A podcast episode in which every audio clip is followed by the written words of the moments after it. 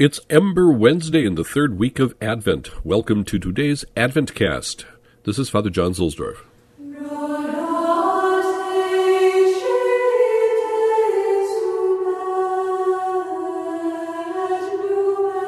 Here's something about the ancient practices in Rome of the Ember Days during Advent.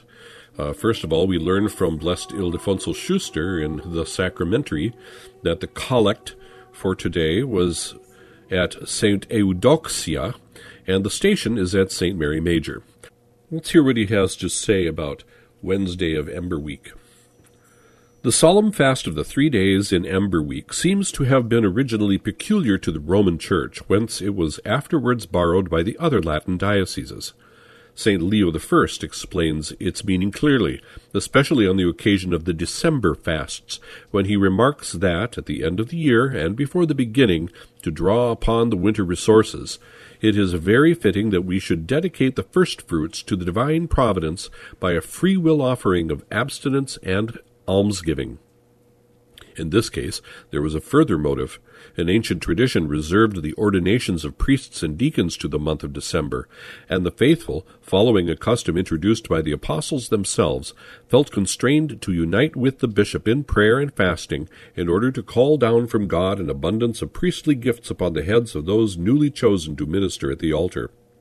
In truth, the highest interests of the Christian people are bound up, to a great extent, with the holiness of the clergy and since Holy Scripture teaches us that the most terrible chastisement which Almighty God inflicts upon perverse nations is to give them pastors and leaders of their own kind, it is evident that the ordination of the sacred ministers is not a matter which concerns merely the bishop and his seminary, but one which is of supreme importance to the whole Catholic body. For this reason, the Acts of the Apostles record the solemn fasts and public prayers which preceded the ordination of the first seven deacons and the mission of Paul and Barnabas as apostles to the Gentiles. And today, after so many centuries, this rule has undergone no substantial relaxation.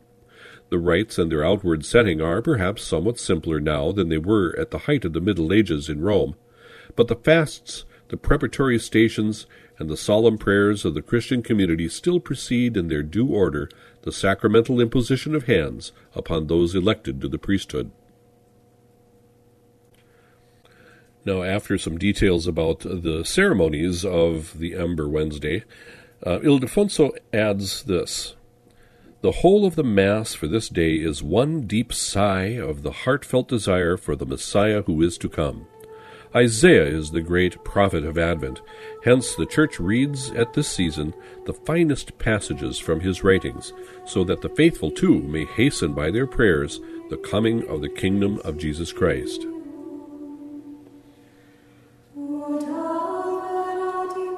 Here's what Father Parsch says about Ember Wednesday and the Church's Year of Grace.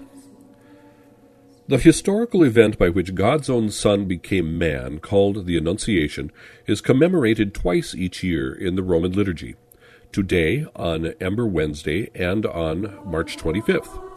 The latter is a Marian feast, while today's liturgy centers on our Blessed Savior, even though the stational church is St. Mary Major and much of the Mass text is devoted to the Blessed Virgin. In both cases, the liturgy stresses history, March 25th commemorates the day of our Lord's conception, nine months before Christmas. On Ember Wednesday, just before Christmas, the liturgy emphasizes the Old Testament background leading to his birth.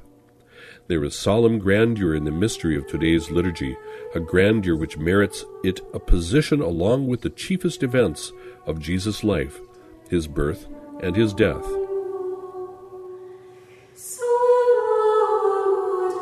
The second collect from Holy Mass today in the Vetus Ordo. Let us pray.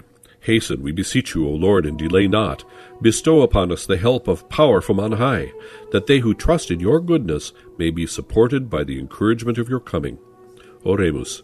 Festina quesumus Domine ne tardaveris, et auxilium nobis superne virtutis impende, ut adventus tui consolationibus subleventur, qui in tua pietate confidunt, qui vivis et regnas cum Deo Patre, in unitate Spiritus Sancti, Deus, per omnia saecula saeculorum. Amen.